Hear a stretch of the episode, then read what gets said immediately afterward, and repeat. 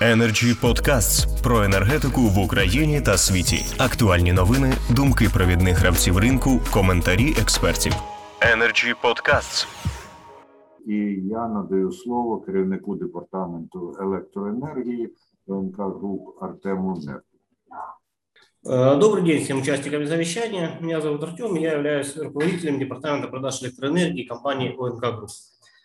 Э, Целью участия и инициации данного совещания э, является именно падение цены э, в период с 1 по 12 мая.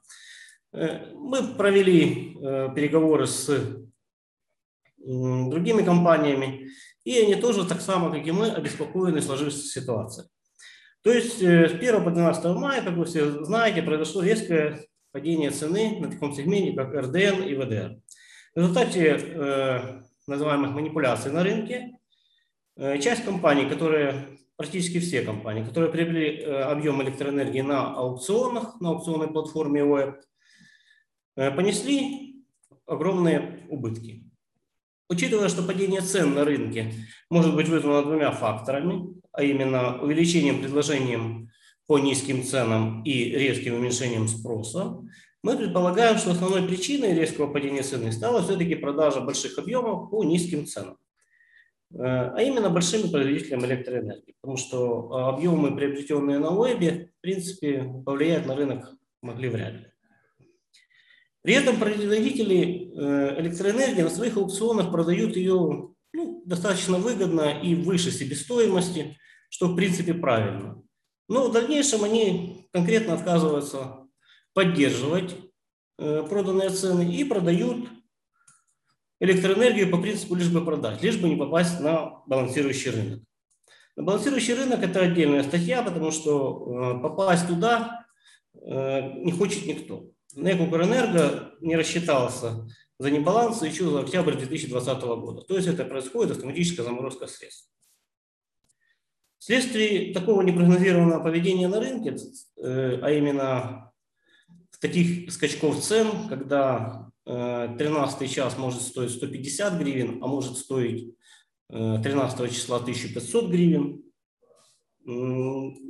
часть участников не хочет участвовать в аукционах. Это вы, в принципе, могли видеть на последнем аукционе энергоатома, где он не продал ни одного мегаватта. Производители не могут продавать электроэнергию, соответственно, и вынуждены выходить со своими продажами на РДН и ВДР, соответственно. Далее на балансирующий рынок. Э, Низкие цены, которые отлаживаются на этом рынке, э, не дают возможности дальнейшего э, роста. Продолжается самый банальный рост задолженности, отсутствие накопления средств на приобретение материалов, ну, угля того же самого, того же самого газа. Э, Полнейшее отсутствие запаса средств для модернизации своего оборудования. В своем выступлении я хотел бы обратить э, внимание участников на следующие позиции. Э, Это наше мнение и мнение других участников рынка. Необходимость введения меры по контролю ценам на рынке РДН и ВДР. Э, Существующая сейчас модель, когда оператор рынка посещает НКРКП, как бы да, мы знаем, что они пишут письма, и, ну, оно не приводит абсолютно ни к чему.